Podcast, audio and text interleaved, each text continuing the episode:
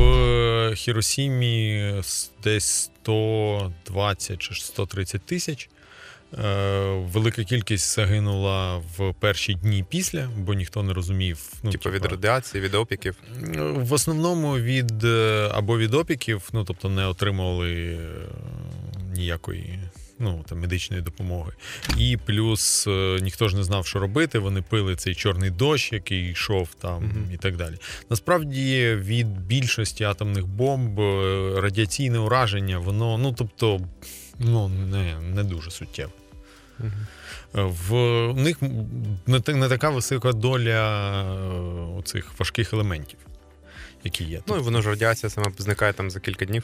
Ні, ну так дивись, у тебе що е, більше за все небезпечно? Є умовно оця там е, альфа-частинки, бета-частинки і так далі. От Частина з них вони тримуються просто банально одягом, ну тобто це умовно опік.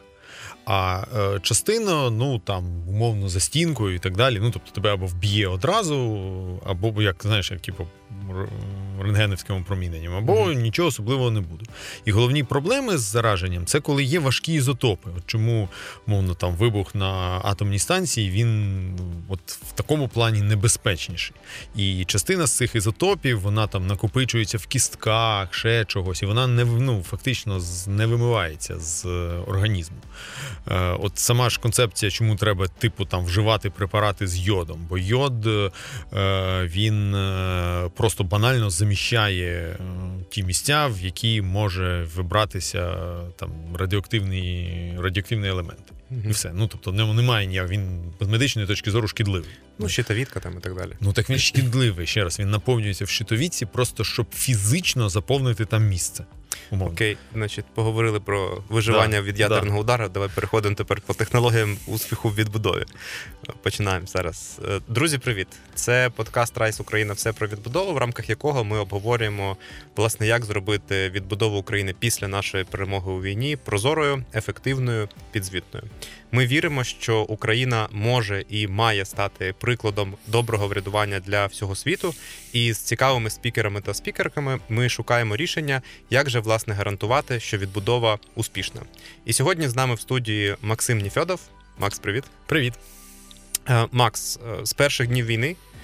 Е, твоя команда і ти почали аналізувати питання руйнувань. А можеш пояснити, чому ви це почали робити і як ця робота проходить сьогодні? Ну, технічно ми почали це робити, тому що нас про це попросив офіс президента і Міністерство економіки і Мін'юст. Але напевне вони нас попросили для того, аби ми перше зрозуміли е, взагалі, що відбувається в країні, бо аналітика дуже важлива, як для прийняття якихось оперативних рішень, наприклад, куди направляти потоки людей, чи де там треба відновлювати інфраструктуру як можна скоріше. Е, це важливо з точки зору розуміння е, взагалі бюджету відбудови і того, скільки потрібно коштів е, в довгостроковому напрямку на те, щоб не тільки відновити той чи інший регіон, той чи інший сектор, але і зробити його набагато якіснішим, не, таким, який базується на е, тому, що було побудовано ще за радянських часів в достатньо такому людожерському стилі. Е, і третя історія це звичайно це позови до Росії. Ми навіть назвали свій проект неформально Росія заплатить, бо так чи інакше, е, моя мрія, крім того, що Україна буде відбудована відбудована по європейських стандартах і набагато краще ніж була. Це те, що за цю відбудову в першу чергу мають заплатити не західні платники податків, а ті, хто винен в цій війні: е, російський бюджет, російський центробанк, російські олігархи і так далі. А скажи, як мінялася ваша робота от з перших днів війни і по сьогодні? Тому що спочатку це була якась там екранна форма, куди давайте внесемо об'єкти, які були зруйновані чи пошкоджені. Зараз ви вже активно займаєтесь там і дронами, і супутниковими знімками. В чому, скажімо так, еволюція? Що було на початку, які очікування, і як сьогодні йде питання аналізу збитків?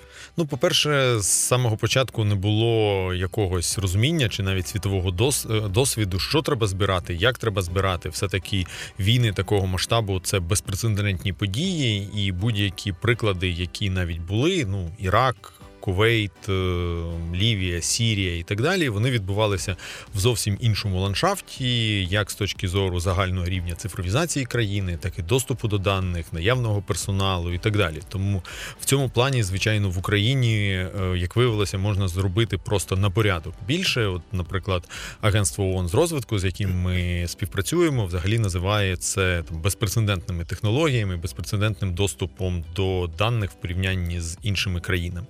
З іншого боку, зрозуміло, що і наше очікування, як буде виглядати війна, як будуть виглядати руйнування, вони теж е, змінювалися. І навіть незважаючи на те, що війна йде з 2014 року, але все ще навіть мені було важко повірити в те, що росіяни будуть справді діяти тактикою там Другої світової, зрівнюючи міста з землею, абсолютно там без будь-якого розбору, атакуючи лікарні, театри, музеї, спортивні стадіони і так далі. Тобто навіть ті об'єкти, які ну апріорі не можуть нести взагалі будь-якої військової цінності.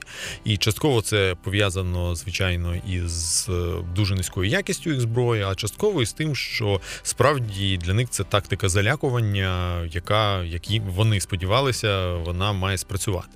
Тому спочатку ми розраховували на якісь одиничні випадки пошкоджень, коли, умовно кажучи, там кожен постраждалий будинок в Києві. Ми знали, там пересилали один одному фотографії і казали про те, Боже, який жах відбувається.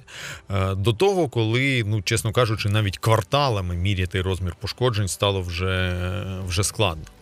І зрозуміло, що тому ми переходили від е, якогось такого більш ручного збору до е, набагато складнішої системи, яка в багатьох секторах базується навіть не на пооб'єктних якихось оцінках, а на оцінках аналітичних, непрямих, е, в тому числі і да, із використанням якихось спутникових технологій, дронів і так далі. Я вірю, що рано чи пізно ми повернемося знову до цього дуже гранулярного рівня.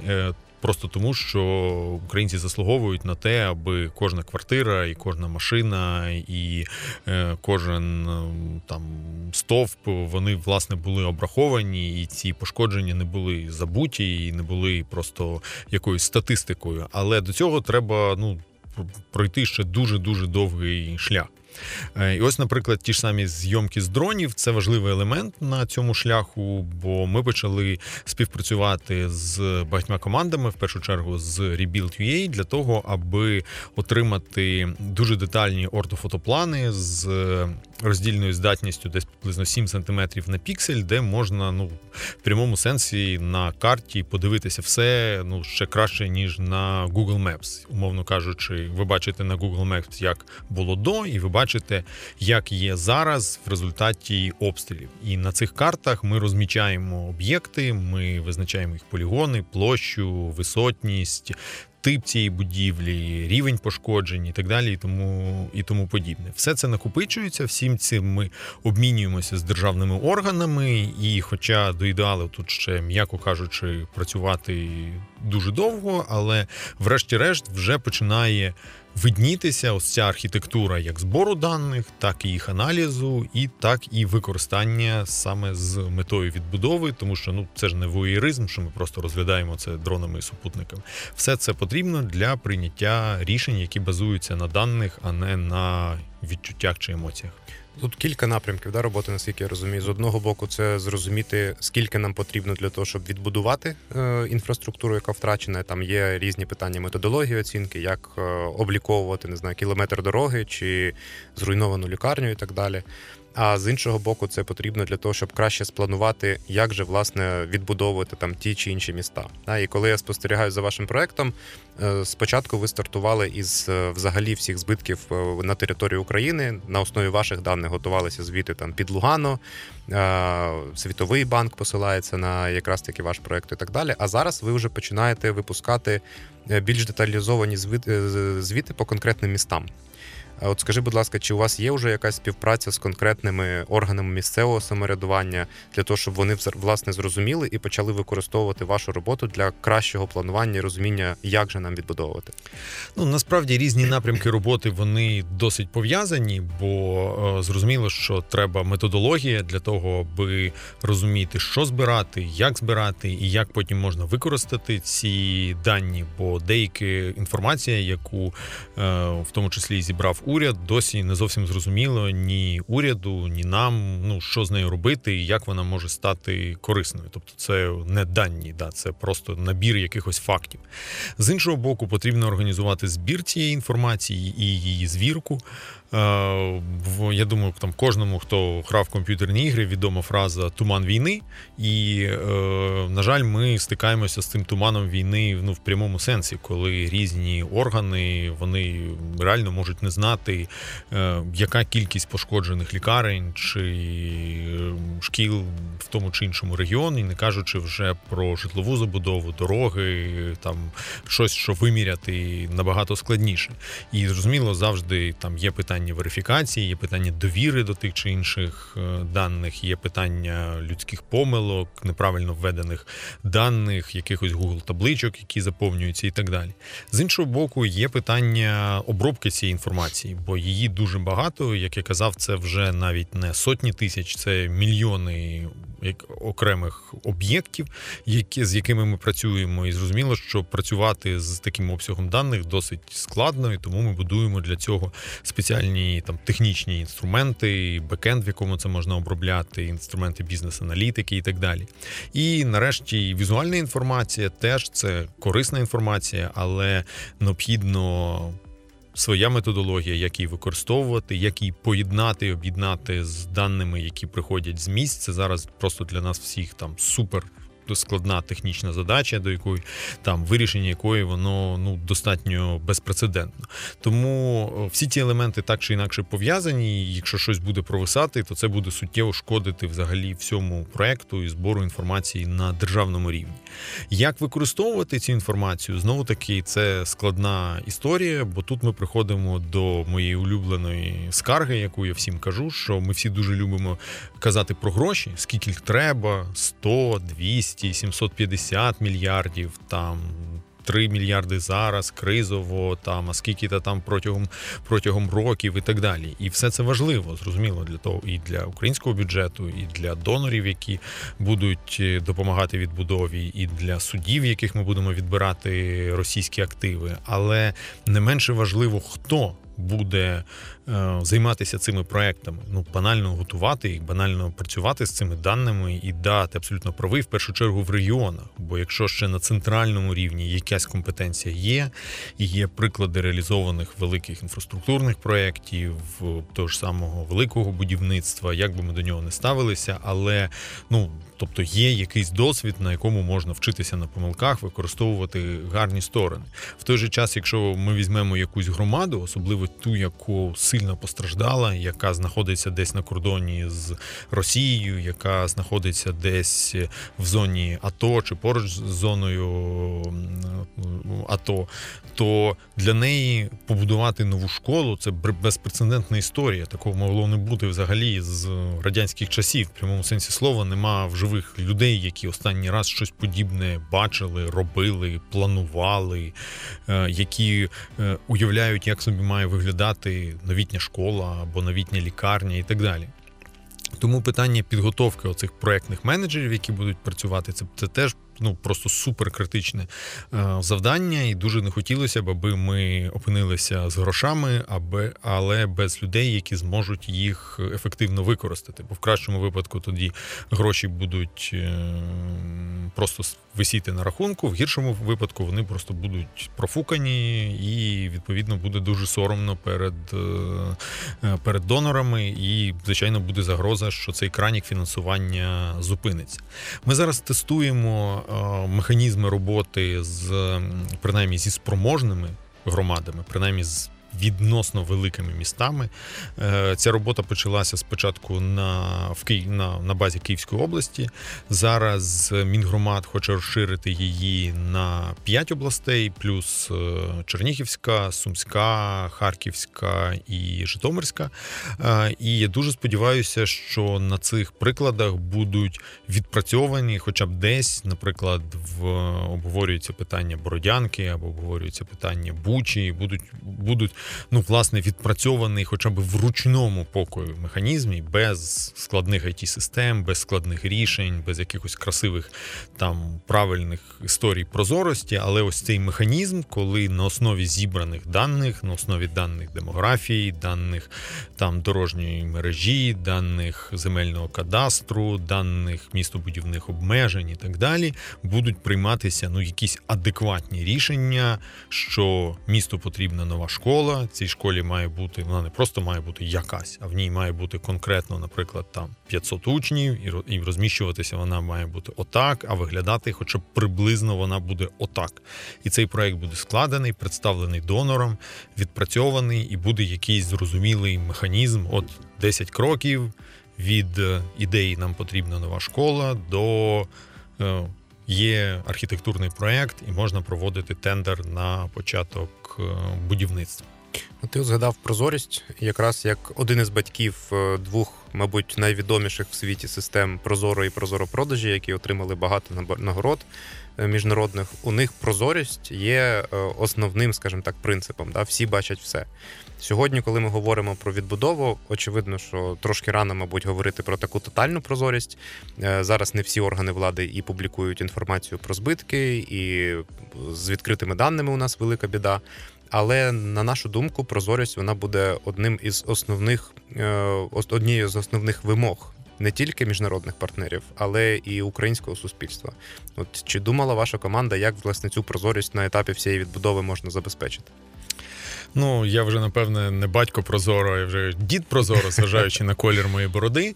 Е, е, але якщо без жартів, то провокативно скажу, що для мене прозорість це не самоціль, це інструмент. Інструмент, який потрібен для в першу чергу забезпечення довіри до того чи іншого процесу.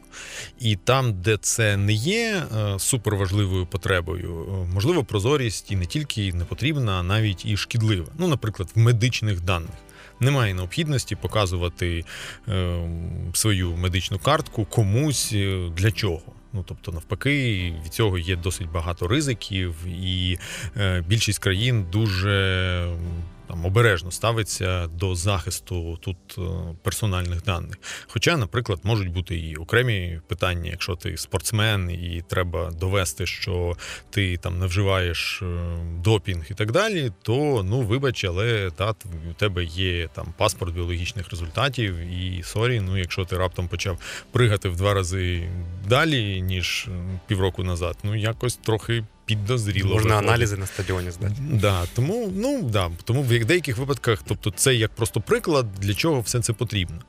І е, мені здається, що в ну, в питанні відбудови є два тут компоненти, які треба обговорювати. Перше, це що робити зараз, коли ми відбудову тільки плануємо, а ну фактично йде війна, і той факт, що ми можемо зараз там в студії безпечно розмовляти, він завдяки десяткам тисяч українців і українок і волонтерам з інших країн національностей, які проливають кров і захищають Україну. І зрозуміло, що є е, певний набір даних, який е, ну справді він там його широке оприлюднення, воно несе певні загрози, і напевне є сенс обмежувати до нього доступ.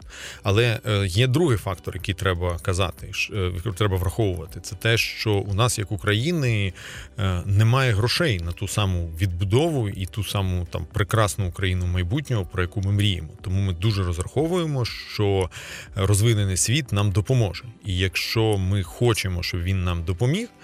То без побудови довіри до цього процесу ну обійтися не можна, бо е, на жаль, є велика кількість і прямих ворогів України, і популістів, які завжди будуть казати: а нащо давати кошти їм?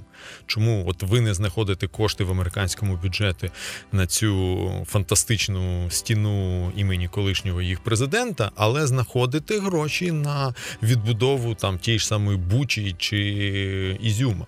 Е, ви не знаходите грошей на е, пенсіонерів в Угорщині, але хочете, щоб українців були там був відбудований Антонівський міст, який, до речі, вони самі обстрілювали чи щось подібне. Ми чудово розуміємо цей популізм, чудово розуміємо, е, ну що його будуть роздувати, в тому числі і ну і вороги України. В це вкидаються досить великі, досить великі ресурси. Ну і в тому числі є і абсолютно легітимні питання до е, і до української влади, і до української корупції, і до деяких наших і народних обранців, і, і урядовців, і так далі, і тому подібне. Тому тут питання забезпечення прозорості на цьому етапі воно просто життєво необхідно, тому що інакше, ну інакше варіант дайте нам 100 мільярдів, тому що ми цього гідні. Мені здається, така історія вона не дуже проканає. Тому забезпечення прозорості з урахуванням безпекових ризиків зараз, але враховуючи все одно, що велика відбудова вона буде можлива ну лише тільки перем... після перемоги, знову таки з безпекових е, міркувань, бо ніхто е, зараз, звичайно, там завозити складну техніку і десятки тисяч працівників на лінію фронту, ну просто це фізично неможливо. То забезпечення цієї прозорості є критично необхідним. Я тут прихильник того, що ну, по-перше, ця прозорість вона має бути by design, ну тобто, by, тобто дефолтно вся інформація має бути відкрита. Бо я не можу уявити собі, там на що треба ховати інформацію про будівництво шкіл, чи доріг, чи е, чи житла. З іншого боку, е, Ця інформація має бути також представлена в зручному вигляді, ну не просто у вигляді, як у нас люблять, наборів даних, які десь лежать, і з якими може працювати там, дай Боже, щоб 10 кваліфікованих е, юзерів. І по-третє, має бути крім цього створені механізми, які дозволять на основі цих прозорих даних отримувати якийсь більш корисний результат. Тобто, знову таки, прозоро відкрити не для воєрізму, не для того, що там комусь тобі, тобі, мені або і глядачам дуже цікаво підглядати, хто там якісь ставочки робить, а просто для того, аби е, бізнес бачив, де менше конкуренції, де ніхто не приходить на тендери, приходив туди цю конкуренцію створював, штовхав ціни вниз і поставляв товари або послуги належної якості. Так само і тут ми маємо показувати про те, як забезпечуються потреби. Ми маємо завойовувати цю довіру і і українців, і українського населення, яке теж має розуміти, що окей, не через наступний день після перемоги, але в якомусь діапазоні вони отримують ту інфраструктуру, яка яка потрібна, про те, що мирне життя повертається, те, що бізнес може розраховувати на справедливу участь в відбудові, про те, що інвестори можуть розуміти, що в як знову таки в якомусь часовому проміжку там буде електрика, дороги, там вода, опалення, і вони можуть так само будуватися. От все це критично необхідно. Тобто три речі: відкритість всього ну за за якимись мінімальними виключеннями, що може бути необхідно для для безпеки, е, інструменти для роботи з цими з цими даними і зручність їх використання. Якщо розкласти взагалі от відбудову на складові, да, починаючи від е, обліку збитків і оцінки руйнувань, тим, чим ви зараз займаєтеся, е, потім визначаючи проекти, які нам потрібно відбудовувати, пріоритизація цих проєктів, власне, розробка самих проєктів, те, про що ти згадував, там щоб якийсь архітектурний план і так далі, проєктно-кошторисна документація залучення фінансування на ці проекти з різних абсолютно джерел. Це буде та той ще виклик проведення тендерів і власне визначення підрядника, суми, субпідрядників, майлстоунів виконання проекту і так далі. Чи є на цьому проміжку хоч щось, що було би доцільно приховувати? Да? Тому що. Е, я іноді чую від міжнародних партнерів, що наша прозорість е, занадто велика, е, і іноді від окремих я би сказав, навіть високопоставлених представників міжнародних організацій. Вони кажуть, що такий рівень прозорості, як у вас є в Прозоро, е, можливо, для відбудови і не потрібен. Чи ти згоден з цим, чи власне не дуже? Я не дуже з цим згоден, бо ще раз кажу, я не розумію, що може бути приховано в цих е, ну, в цих умовах. Ну, наприклад, І... ціни там на асфальт чи цемент в ну, контракті. Ну, ще раз, ми ж розуміємо, що ціни там треба приховувати тоді, коли е, ці сини соромно показати. І коли, в тому числі, і міжнародні партнери розуміють, що буде якийсь скандальчик, якщо хтось їх побачить. Тому для мене, звичайно, ця історія вона виглядає досить дико, і саме тому я все-таки прихильний того, що ми відкриваємо все, і лише в тому випадку, коли ми бачимо якийсь конкретний ризик чи конкретну проблему, ми щось можемо закривати. Тому ж Прозоро ми дуже багато чули завжди пояснень про те, що е, якщо показувати ціни, або якщо показувати е, сам текст пропозиції, то потім то не будуть приходити е, технологічні гравці, у яких є, там є такі величезні технологічні секрети, а тут їм треба буде їх їх е, розкрити і так далі. Ну це просто смішно. І більше того, ну практика мільйонів тендерів просто банально це не підтверджує. Туди приходять і інвестбанки, банки, і приходять і і нафтосервісні організації, і великі машинобудівники, і ні у кого немає з цим е, з цим проблем. Це те ж саме, що розкриття будь-яких секретів в патентній заявці. Ну так, звичайно, вони розкриваються, і на основі цього робляться новини, що там Apple чи Google чи Ілон Маск подали там заявку на такий винахід, на такий дизайн айфона чи на такий ракетний двигун. Так працює технологічний прогрес. І е, коли треба приховувати дані про ціни на цемент або про марку цементу, який використовується, це звичайно ну викликає певний подив.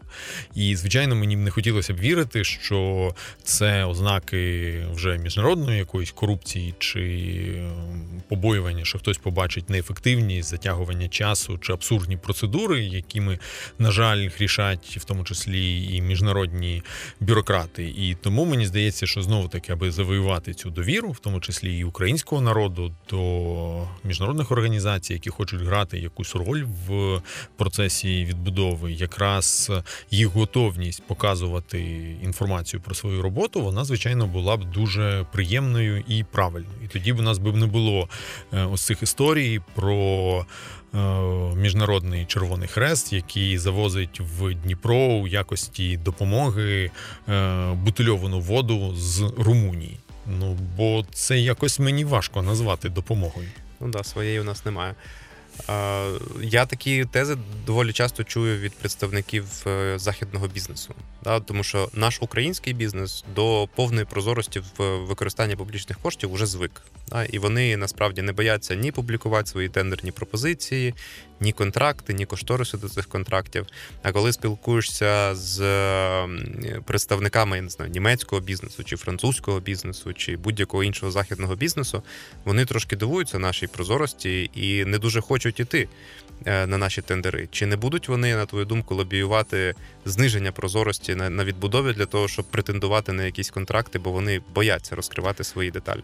Ще раз я переконаний, що будуть, бо зрозуміло, що найбільшу рибу можна зловити в темній воді, і звичайно, всім би цього дуже хотілося. Але треба розуміти, що це е, там суттєво зашкодить е, інтересам України, українців, українських платників податків і західних платників податків, коштом яких це буде відбуватися.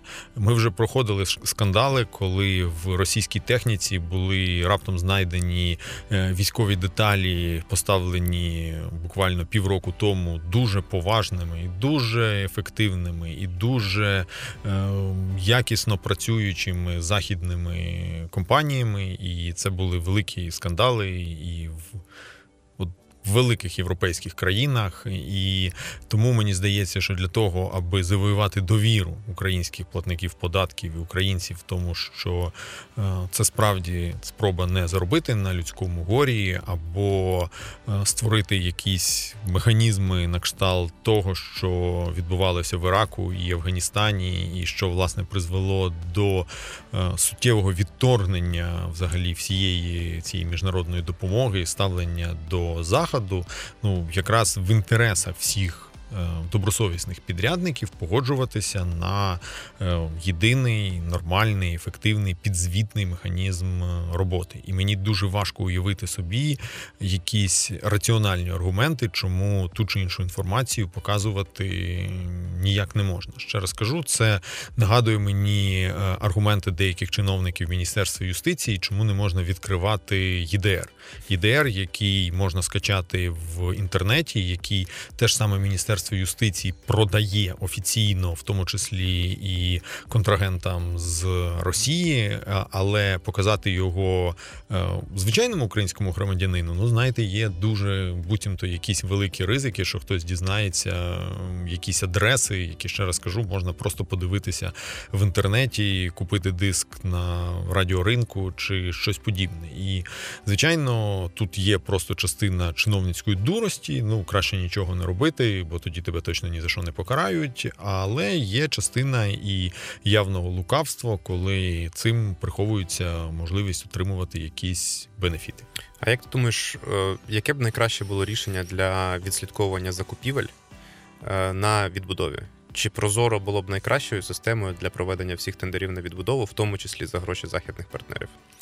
Ну я думаю, що тут треба розділити це на два на дві частини. Відповідь чи правильно використовувати онлайн-систему, де всі бачать все для для тендерів, звичайно, правильно. І мені здається, тут навіть не може бути іншої іншої думки. І е, зрозуміло, що загальні принципи закладені в Прозоро, вони під час відбудови будуть не тільки зберігати, а тільки примножувати свою значимість, і всі бачать все, і максимально упорот на, на конкуренцію і на відкритість інформації про торги і здешевлення участі в в тендерах і так далі.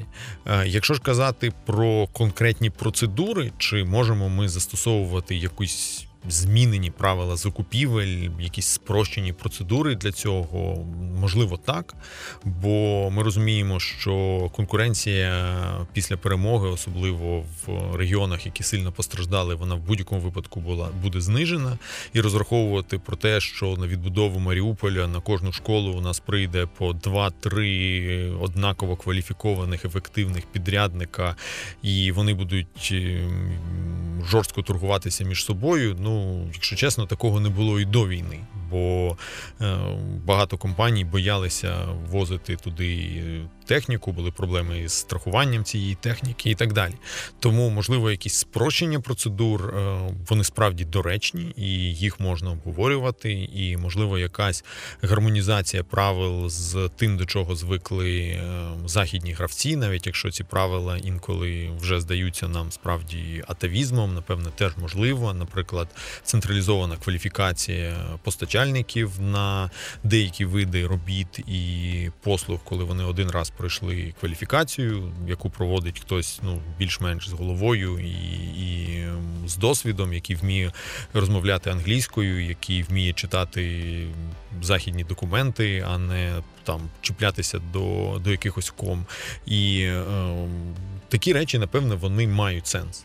Е, але казати про те, що ми маємо знову проводити 150 окремих процедур, кожен з яких буде по окремими правилами, і і подивитися, де і як воно відбувається, неможливо. Ну ще раз кажу, це ну це просто нереально. Я не можу повірити в те, що політики в Америці, чи політики в Брюсселі, чи політики в Лондоні вони зможуть продати своїм виборцям таку концепцію, що вони зможуть продати концепцію, що ми дали 20 мільярдів доларів Світовому банку, чи ООН, чи Європейському інвестиційному банку, чи новоствореному агентству з відбудови, чи марсіянам, чи комусь завгодно, і вірте їм, вони витратять їх в Україні дуже чесно і набагато краще, ніж це відбулося в Афганістані. Ну мені здається, ще раз це ілюзія, і люди, які за це б'ються, ну це буде якийсь такий шлях, е, який зараз переживає, наприклад, Німеччина стосовно своєї енергетичної політики, коли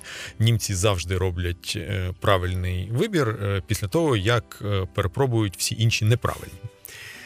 Е, Да, тут, до речі, Світовий банк якраз нещодавно завершив оцінку системи Прозоро на предмет відповідності її вимогам міжнародних кредитних банків і дав не знаю, там 7 чи 10 рекомендацій, які доволі базові, і команда Прозоро, ти напевно вже знаєш, працює над тим, щоб ці рекомендації втілить. Тому ми сподіваємося, що насправді дуже швидко воно буде реалізовано, і все-таки ми отримаємо позитивний висновок від міжнародних інституцій, що прозоро для відбудови, так, можливо, по адаптованій процедурі використовувати треба, але це забезпечить нам повну прозорість. І, до речі, ми на минулому подкасті з Олексієм Дороганьом говорили про електронну систему управління відбудовою. Десь тут буде лінк, на який ви можете зайти і подивитися, як же ця система має функціонувати, як вона допоможе забезпечити повну прозорість від фіксації збитків до імплементації проєктів.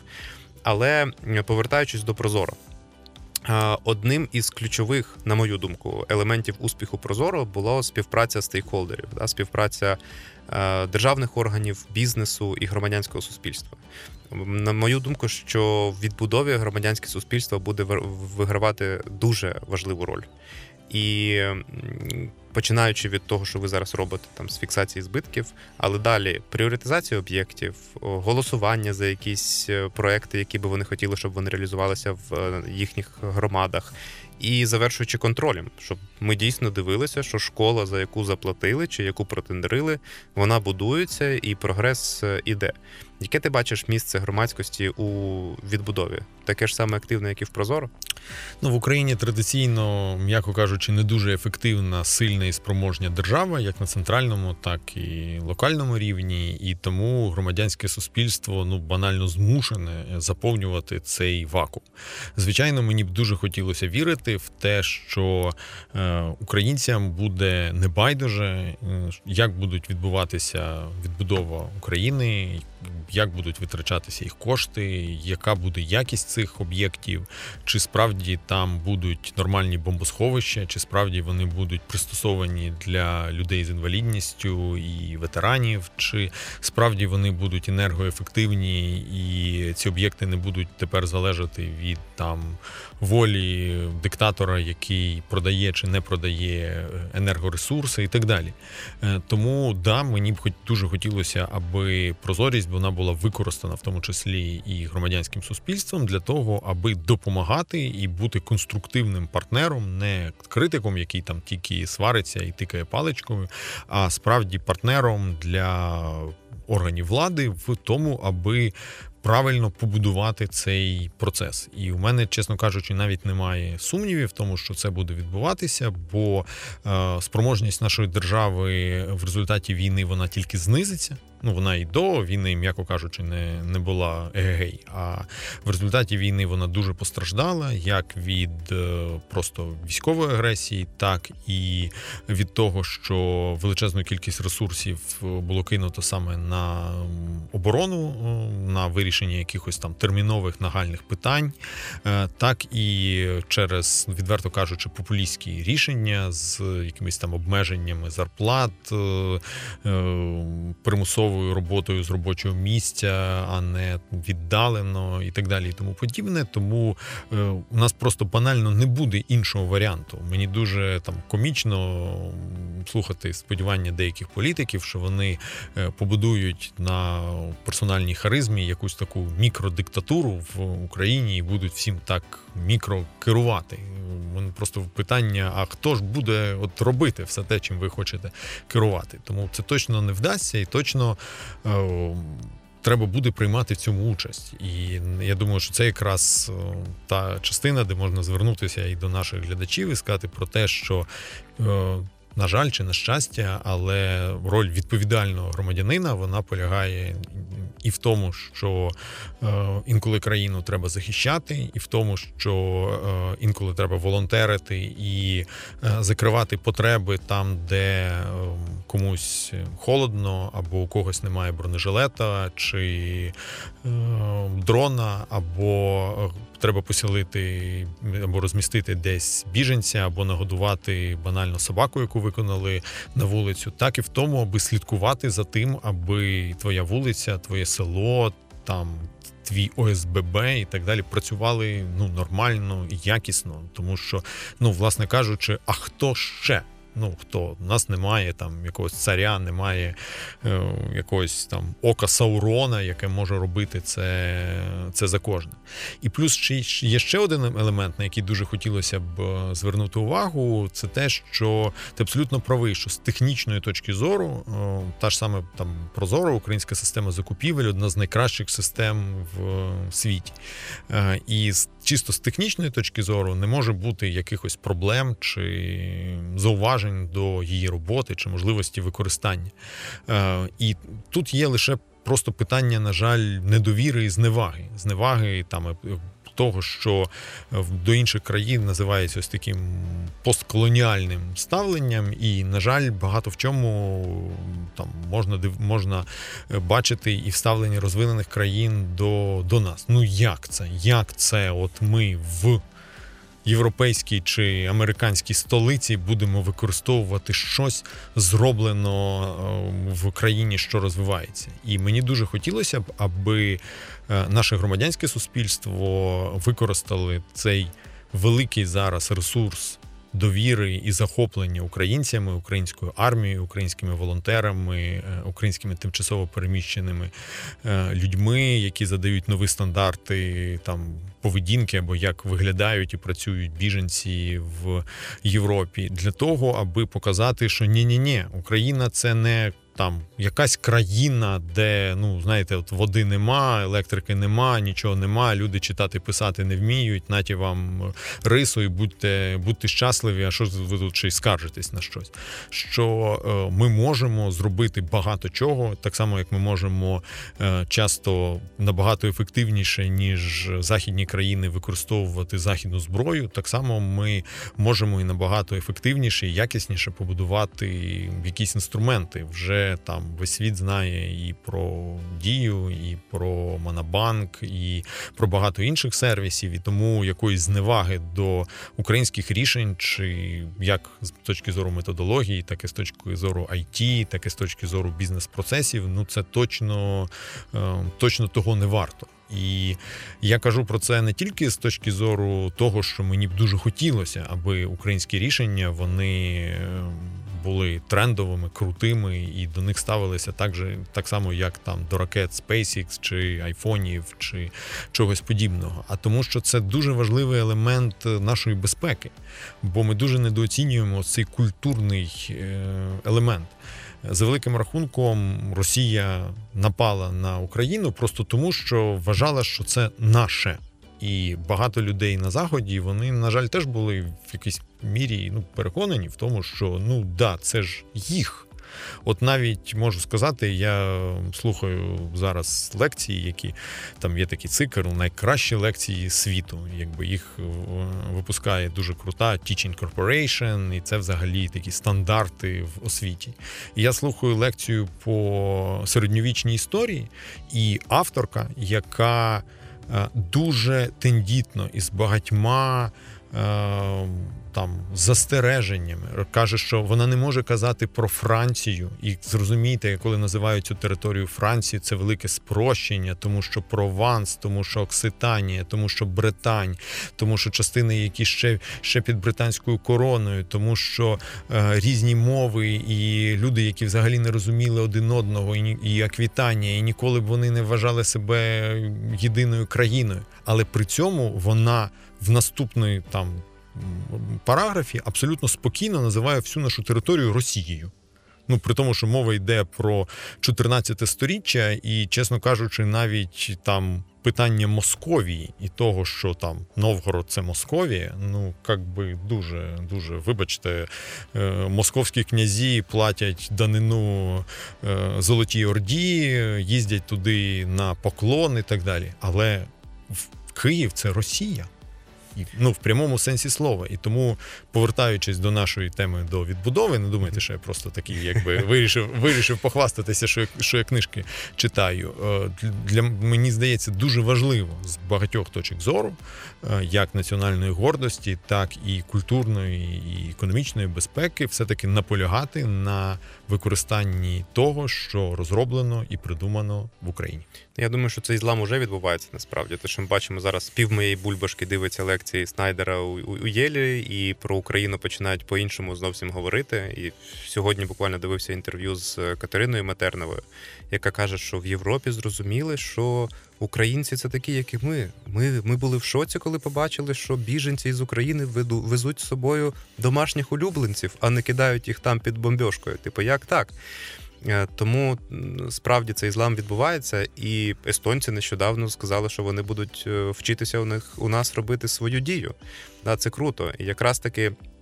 На нашу думку, є можливість зробити зараз Україною лідером, те, що ми називаємо відкритого врядування, відкритого контрактування, показати, як правильно використовувати в IT в управлінні державою, в залученні громадян. Власне, електронна система управління відбудови, про яку ми говоримо, вона не тільки для українців, бо наша амбіція це показати британцю. Чи американцю, чи фіну, який своїми податками інвестує у відбудову України, Е, щоб він мог через цю систему подивитися, а куди ж витрачаються його податки, і в кілька кліків побачити там, що ця школа чи не знаю, ця дорога збудована за їхні гроші. Вона збудована ефективно. Вони можуть відслідкувати все від збитків до контракту імплементації, чого немає в дуже багатьох західних країнах. Я думаю, такого немає майже в жодній країні, і мені здається, що е, якраз нашою амбіцією могло б бути не тільки аби вони дивилися про те, як тут відбувається, але якби цей новий стандарт прозорості, який ми можемо задати, в тому числі завдяки високому рівню диджиталізації, висок, висок великій кількості айтішників в країні, все таки великій роботі, яка пророблена в тому числі громадянським суспільством суспільством по відкриттю інформації, е, тій роботі, яка зараз ведеться е, зі сторони і уряду, і і бізнесу, і, і простих громадян, е, показати, як має відбуватися процес відбудови і реакції на катастрофи в усьому світі, коли кейси того, що відбувалося з допомогою, наприклад, в Гаїті після землетрусу, або того, що я вже там три рази згадував Афганістан чи чи Сірію. Ну тобто це ганебні історії, які мають піти в минуле. Це історії не тільки про корупцію і банальну якусь нездалість, неефективність, але це історії того, що через неефективність допомоги. Мільйони людей загинули, мільйони людей недоотримали освіту, медицину, доступ до ну благ цивілізації, які на які заслуговує кожна людина в 21 сторіччі. І тому ось цю роботу, яка ведеться в рамках коаліції Райс, по тому, аби побудувати цей ланцюжок від збору інформації до її аналізу, використання і проєктів, і відслідковування цих проєктів, і тендерів, і контрактів, і платежів, і так далі, і тому подібне, все по цьому ланцюжку. Мені здається, що це е, мав би бути великий виклик, в тому числі для для міжнародної спільноти побудувати це правильно і довести, ще раз повторюючись, не тільки українцям, але і своїм виборцям в тому, що вони можуть зробити це правильно, а не так, як бувало е, багато разів до цього. І ту роботу, яку ми ведемо по кожному, там по кожному етапу, вона в якомусь сенсі може стати модельною. І мені б тому дуже хотілося б і знову таки вже з якихось таких прагматичних мотивів звернутися до слухачів з тим, що роботи цієї ще дуже багато, і тому, якщо комусь з вас цікаво долучитися до неї, то повірте, це не історія, коли ми зібралися і з Віктором розповідаємо і хвалимо один одного про величезні успіхи, і як тут у нас вже побудовано все, все класно. Ні, це тільки складається, і багатьом людям і багатьом організаціям треба буде ще багато і напевно роками працювати для того, аби цей це бачення воно втілилося. І тому, звичайно, ми закликаємо всіх доєднуватися до цього процесу, як на якомусь банально мікрорівні. Ну от чесно, ми займаємося тим же самим розпізнаванням даних з супутників і дронів. От кожна людина, яка от сидить вдома і готова там кілька годин на день дисципліновано клікати мишкою, розмічати полігони і е, вибирати в випадаючому меню тип будинку, може принести користь так і до цілих організацій організацій, які можуть взяти на себе якийсь шматок, яких ще, повірте, залишилося там неміряно. Якби і справді ну, зробити суттєвий внесок в те, аби Україна майбутнього була швидше. Відбулася ніж ніж пізніше, і аби світ побачив Україну з кращого боку. До речі, друзі, у нас на сайті rise.org.ua є форма Я хочу долучитися. Якщо ви хочете там поволонтерити чи якимось чином допомогти, наприклад, команді Макса аналізувати збитки і так далі. Заповнюйте форму, ми обов'язково вас сконтактуємо і долучимо до цієї роботи. Е, ти тільки що згадав про виклики. Очевидно, відбудова не буде простою. І тут там буде дуже багато проблем, починаючи від координації всередині країни, координації міжнародних партнерів, корупцію ти згадував, і я не сумніваюся, що вона буде залучення фінансування, проектні менеджери і багато багато ще якихось моментів. На твою думку, які виклики є найбільшими перед нами? Якщо відкласти зараз війну, да, ми віримо, що ми переможемо, але після перемоги, що нас чекає і з чим нам най, найважливіше подолати які виклики?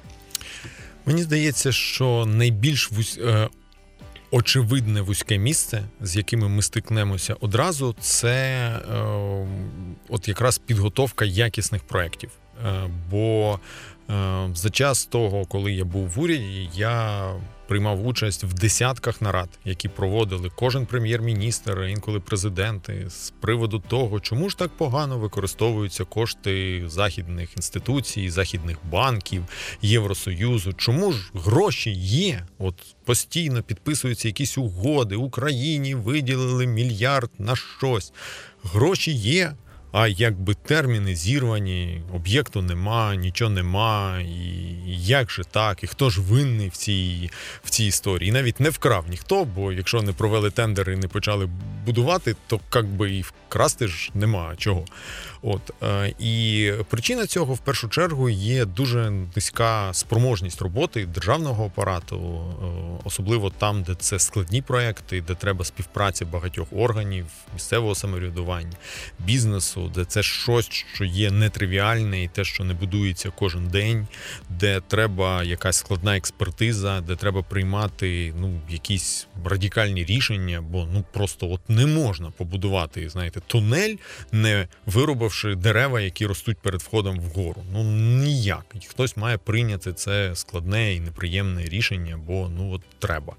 Е, І е, мені здається, що е, от цей ризик він е, буде прийде набагато раніше, ніж ризик корупції, чи ризик чи там того, що політики будуть втручатися в процес відбудови. І замість шкіл ми забудуємо всю Україну футбольними майданчиками, а замість лікарень е, басейнами чи чимось подібним. Ем, і це ризик в тому, що е, наші міжнародні друзі вони будуть. Теж радісно грати в цей пінг-понг і будуть казати, та ми ж готові допомагати. Ну от все, що ви нам принесли, оформлено у виді проєктів, все зафінансовано. Ну так принесли ви просто нам не на 100 мільярдів, як ви як ви казали, у вас зруйновано, а на ну, один. Ну так, ми як би і, і все дали. Принесете ще, ми ще дамо грошей. І е, мені б дуже не хотілося, бо Україна попала в цей вічний цикл, коли. Е, все затягується. Чим чим довше буде ця відбудова, і чим чим менш активно відбуватися, тим менше буде цікавість до України. Ну окей, там електрику відновили, опалення відновили. Там ну все в принципі так, так сяк. Ну на вулицях ж люди не вмирають і так далі.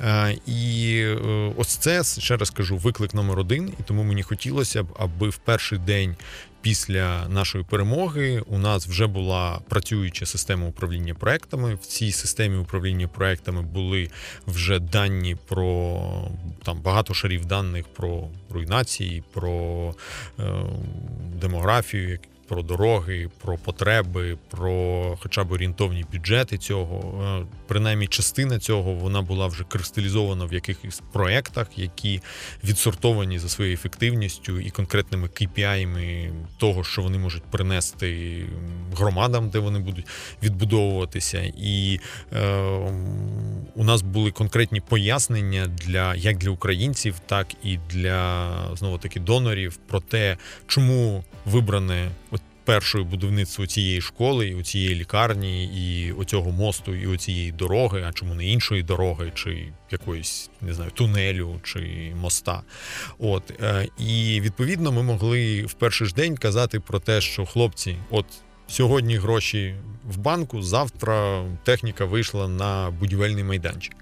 І е, якщо це буде, то по-перше, це буде дуже потужним аргументом для всіх українців, які були змушені втекти в від війни, повертатися. Це буде дуже потужним сигналом для бізнесу, як українського, так і міжнародному, про те, що ось вона відбудова почалася, і ми можемо або прийняти в ній безпосередню участь як постачальники, або просто або просто банально розуміти, що да, да, можна будувати, відбудовувати чи будувати новий завод, бо тут зараз скоро буде дорога, тут скоро будуть буде населення, тут будуть школи, тут буде лікарні, і тому їм треба продавати хліб, м'ясо, молоко, одяг е, і так далі, і тому подібне.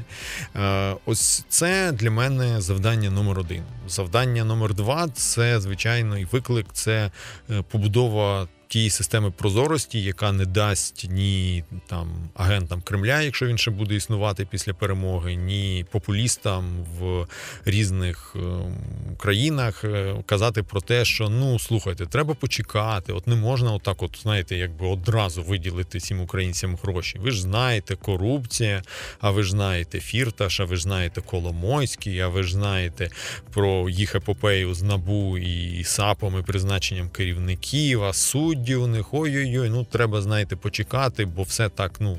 Все так неоднозначно. Мені б дуже хотілося, аби у нас була конкретна відповідь на цей виклик. І мені, до речі, дуже приємно, що це не тільки робота громадянського суспільства, знову таки, що ми думаємо над цим. А, наприклад, і НАЗК над цим думає і е, працює над стратегією в цьому напрямку. Інші органи теж працюють. Ну тобто, нам справді тут треба якось поєднати зусилля і і рухатися активно. Для того у нас була одна когерентна, зрозуміла там для будь-кого ту, яку можна продати на європейському телебаченні, картинка, як ми будемо цю прозорість і підзвітність е, забезпечувати. І напевне, вже третє, це вже буде звичайно згодом, але це теж буде суттєвий виклик, над яким зараз ніхто не працює. Це залучення бізнесу у нас і до війни були суттєві обмеження. От частина цих обмежень по використанню е, західної допомоги вони завжди були якраз в тому, що у нас просто банально не вистачає будівельних компаній. У нас не вистачає там важкої техніки, у нас не вистачає інженерів. У нас всі пішли працювати юристами, економістами. Я тут, на жаль, не виключення, не можу да. От е, і е, тому у мене я, я завжди шуткую, що навіть якщо зараз енергоатому дати купити чорну картку American Express з безлімітним кількістю грошей. От завтра у них не з'явиться проект нового атомного блоку, і взагалі не зрозуміло, скільки років їм треба, щоб цей блок е, спроектувати і побудувати, бо це складне і ледь не безпрецедентне завдання для них. І тому у нас буде проблема із бізнесом. У нас буде проблема із переконанням того, як залучити західних підрядників, як забезпечити ну технічні моменти, наприклад, страхування е, їх техніки, яка буде сюди приїжджати, розміщення їх е, працівників, які будуть там розповідати про те, що Боже, Боже, Україна, тут же тільки війна закінчилася, це ж дуже небезпечно, куди ж можна їхати. Е, постачання ну, банальних будматеріалів, там навіть простих речей ми стикнемося з їх величезним дефіцитом, з спекуляціями, з е, надзвичайною інфляцією цін і так далі, і тому подібне. Тому це теж буде великий виклик, е, і той, який в тому числі може маскувати корупцію. Бо коли у вас один підрядник, і коли він розповідає, ну так такі ціни ціни на асфальт чи чи цеглу, ну так ви ж бачили, якби нема. Все будівництво зруйновано, порти не працюють, фарватери заміновані, ще невідомо скільки будуть чистити. Якби е, звичайно, там вже важко розібратися, чи це справді так, чи це хтось з кимось домовився і заніс хабар. Тому ось ці три історії: перше наявність проєктів і готовність одразу використовувати значні обсяги допомоги. Це історію з прозоростю і відповіддю на питання, як ми забезпечуємо, і це залучення бізнесу. Мені здається, це три глобальних блоки, над якими нам треба е, набагато більше думати, бо історію з Оцінкою збитків ми так сяк більш-менш закриваємо. Історію з з е, плануванням відбудови якось вона знову таки вже почалася, і в тому числі і великими зусиллями Райса, і, наприклад, партнерів Райса з Бірдіо і так далі. Наскільки я знаю, от от от будуть якісь пілоти в цій сфері, але історії з ось ці з умовною армією з 500 чи тисячі проєктних менеджерів з е, конкретною відповіддю на питання, як пояснити данському пенсіонеру, що 100 євро, які ем, уряд забрав з бюджету у нього і направи на допомогу України не були профукані, і як нам забезпечити, щоб щоб наші дороги будували не тільки турецькі підрядники, не тільки е, автомагістраль і наші наші улюблені українські підрядники, але і умовний Давінчі чи хтось з великих е, західних гравців. От це питання, над яким ще треба працювати і працювати. Ну до речі, ми нещодавно з Мінінфраструктури, коли обговорювали запустили перший пілот е, по кредиту Європейського інвестиційного банку, щоб забезпечити його прозорість, там електронне управління. Говорили про нестаток е, проектних менеджерів, і вони якраз зараз ведуть е, діалог з британським урядом по запуску школи для 500 проектних менеджерів для відбудови. Сподіваюся, що такі дискусії йдуть не тільки там, але от ці виклики, як інституційно їх можна вирішити? Ти напевно читав нещодавний звіт German Marshall Фонда, який сказав, що у нас має бути інституція, створена країнами G7, в яку там зайде Україна з якоюсь часткою своєю. Керівником, значить, координації відбудови має бути американський громадянин. Значить, і е, оце все допоможе координувати і управляти. Чи ти погоджуєшся з такою інституційною архітектурою, скажімо так, відбудови? Чи все-таки це має бути якась українська інституція, яка допоможе, по-перше, всередині навести лад і скоординувати і підготувати Україну зсередини до цієї відбудови?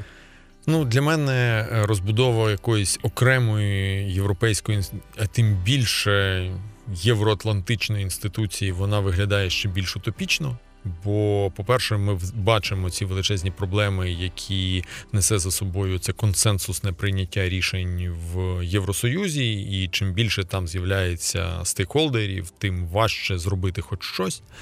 Е, по-друге, ну мені чесно кажучи, важко уявити, як і в дуже різноманітні країни Євросоюзу, і Америка, і Британія, яка тільки вийшла з Євросоюзу, і Канада, і Японія, і інші країни легко і просто домовляться про ці дивні квотні принципи, хто де буде приймати яку участь, громадянин якої країни буде керівником, яка буде наглядова рада, який буде борт, а по яким процедурам вони будуть приймати рішення. По-друге, у них так само нема зараз оцього готового персоналу для того, аби створити цей умовне міністерство відбудови України. Тому Мені важко віриться в цю загальну централізацію. Це, чесно кажучи, утопія. І в кращому випадку ми отримаємо генасамблею ООН, яка тільки висловлює занепокоєння. Е, в гіршому випадку ми на багато років отримуємо суперечки стосовно того, як і коли буде все це стартувати. Мені здається, що е, це буде історія, коли у нас все одно буде багато донорів. Е, і це історія, коли е, вони просто мають отримати загальний. Інтерфейс, в який, в якому вони можуть співпрацювати з багатьма розпорядниками цієї допомоги в Україні. Бо я так само не вірю в історію, що у нас створиться єдине агентство, і воно буде керувати всім. Просто це навіть технічно неможливо. Замовником будівництва школи буде ОТГ. Просто тому, що ця земля вона в комунальній власності, просто тому, що фінансування цієї школи в комунальній власності, і тому, навіть якщо її хтось подарує з Києва е, умовному ізюму, а ізюм не візьме на баланс і не буде платити зарплату вчителям, то на виході все одно буде ой. От тому е, я підозрюю, що це буде якийсь от. Варіант багато з однієї одного боку і багато з іншого. І мені дуже хотілося, щоб просто Ось це було об'єднано єдиним інтерфейсом, як система управління проєктів, над якою працює Райс, так і єдиною базою таких проєктів, оформлених в е, стандартизованому вигляді, коли не просто кожен носиться зі своєю папочкою, і там є якийсь свій улюблений проєкт, ну навіть не обов'язково з корупційної точки зору, а просто ну своє ж воно якби завжди ближче mm-hmm. до до серця, і намагається там продати його будь-якому донору чи міжнародному партнеру, до якого може дотягнутися. Е, Ем, і Е, от в результаті оцієї оцього механізму, ну власне кажучи, вже якось буде відбуватися процес фінансування. Да, він буде це буде багато струмочків грошей. Да, ці струмочки будуть можливо там з. Якихось політичних міркувань направлятися на ті чи інші проекти, але хотілося б знову таки, аби база цих проєктів була єдина і відкрита, і аби кожен з цих проєктів мав хоча б мінімальний рівень якості, що ну можна, умовно кажучи, реалізовувати кожен. Нам потрібно умовно 300 нових шкіл. Ну з якої першої почати, ну це вже питання таке філософське, чому одна область там краще іншої чи швидше іншої, і так далі. Вже тут як е, як на це буде воля тих людей, які представляють ці проекти з українського боку, і ті, які будуть фінансувати їх з е, західного боку. Е, ось це з моєї точки зору навіть не просто правильний варіант, це єдиний можливий варіант. Бо все решта це ну фантастична утопія. У нас вже було з українського боку маса варіантів, і там агентство імені Каськіва, яке мало опікуватися проектами, і багато інших спроб централізації чогось. Це просто ну не працює. І так само мені дуже важко повірити, що купа західних країн і купа міжнародних організацій раптом домовляться між собою. І ну таке з політичної точки зору, ну от яка мотивація прем'єр-міністра чи президента середньостатистичної європейської країни класти гроші своїх платників податків величезний казан, керувати яким будуть якісь зовсім інші люди? Зовсім інша історія, коли він може сказати своїм виборцям: дивіться, ми тут зібралися в парламенті, подивилися на три тисячі проєктів, які підготували українці, і в день перемоги нам відкрили. Обрали з них 50, просто тому, що ну. Це вписується в стратегію нашої країни, і ми вирішили от допомагати, наприклад, відновлювати в Україні там ем, медицину і зменшувати кількість онкологічних випадків. От така наша стратегія. І от ми будуємо ці об'єкти. І ви, кожен громадянин, можете побачити в системі управління проектами, куди йдуть ваші долари, чи євро, чи фунти, чи єни. І ви можете дивитися щомісяця фотографії, як вони відбуваються. Ви можете подивитися на Google Maps, що було до. Ви можете подивитися фотографії з дронів чи супутників, які проаналізували Demeshin.ua, як воно буде зруйновано. Ви можете побачити лінки на якісь кейси в міжнародних судах, якщо це пішло в суд там Європейський суд по правам людини чи міжнародний кримінальний суд, як притягаються до відповідальності російські агресори, які це спричинили, і ви можете дивитися, от як підрядник щомісяця будує, і от в кінці це завершиться табличкою, що це побудовано за гроші такої-то країни, перерізанням послом там стрічечки разом з мером відбудованого міста, і ну як ми сподіваємося, задоволеними українцями. Ну, якраз все це забезпечить електронну систему управління відбудови, над якою ми працюємо. Тут буде лінк і ще раз подивіться на концепцію. І останнє питання е, дуже класна дискусія. Насправді багато цікавих інсайтів. Останнє питання, власне, ми оптимісти, Україна переможе, відбудова е, буде успішною. Якою ти бачиш успішну Україну після відбудови, і чого нам не вистачає, от саме зараз, щоб працювати над тими потребами, які нам необхідні? Ну, спочатку, чого нам не вистачає, це завжди, як і в будь-якому проєкті, ем, хоч відбудови, хоч е, бізнесу, хоч спорті, завжди не вистачає часу, грошей і людей. І частково ці речі взаємозамінні, е, бо менше людей можуть просто довше працювати і досягти того ж результату, але не зовсім. І зрозуміло, що хотілося б, аби спроможність в першу чергу державних органів була вищою. Там працювали більші професіонали, отримували якусь там гідну зарплату за, за свою роботу і ефективніше відповідали на всі виклики, які стоять перед е, країною, як з точки зору економічної безпеки, банально там уникнення паливних криз чи швидкої ефективної закупівлі бронежилетів для армії, так і стосовно планування відбудови. І ще раз повертаємося до того, що я не бачу іншого виходу з цієї ситуації короткостроково, ну довгостроково, колись у нас буде реформа, справжнє публічне адміністрування і так далі. Дай Бог доживемо до неї. Е, але короткостроково всі ми, українці, громадянське суспільство, НГО, маємо підставити плече і справді допомогти заповнити цей вакуум, так само як волонтери допомагають заповнити вакуум забезпечення армії.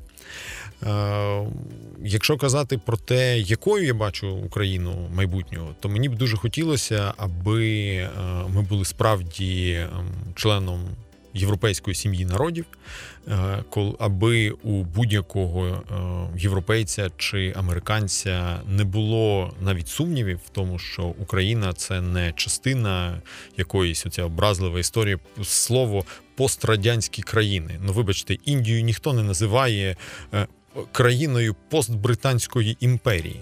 Ну ніхто не називає Новий Орлеан е, постфранцузьким містом. Ну, якби це чесно дивно.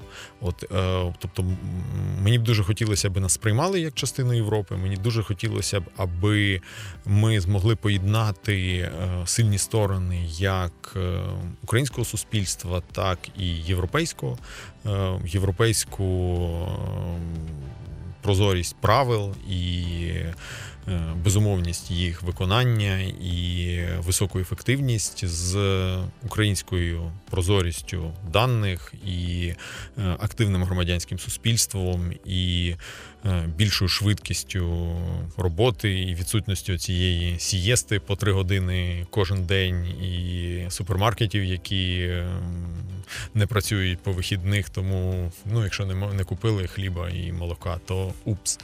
Мені б дуже хотілося, аби Україна сприймалася не як країна людей в солом'яних брилях е, поруч з катками-мазанками, е, які у яких весь час є туга українського народу е, а як країна сучасна, країна ефективна, відкрита, країна хоробрих людей, людей, які проливають кров і готові захищати і свою незалежність, і свободу, і демократію, людей, які можуть винаходити щось нове тому числі і в сфері IT, і в високих технологіях, і в сільському господарстві, і машинобудуванні, і в багатьох інших секторах, і, врешті-решт, країною, якій кожен з нас може зручно і безпечно жити. Ну я думаю, що під час війни це особливо особливо болісно сприймається про те, що так чи інакше це наша земля, чужого нам не треба, але свого не віддамо точно країною, в яку хочеться повернутися. Е, дуже надихаюче. Насправді з тобою можна продовжувати дискусію дуже довго, але на цьому будемо завершувати. Друзі, нагадаю, що це був подкаст Райс Україна, все про відбудову, в рамках якої ми обговорюємо, як же нам зробити так, щоб відбудова вдалася, щоб вона була прозорою, підзвітною і ефективною. Якщо вам цікаво, підписуйтесь на наш YouTube, підписуйтесь на нашу Facebook-сторінку та на наш щотижневий дайджест новин із найцікавішими, найактуальнішими оновленнями про все, що відбувається довкола відбудови. Ще раз дякую вам за увагу і будьте з нами до скорих зустрічей. Дякую, Макс. Пока-пока.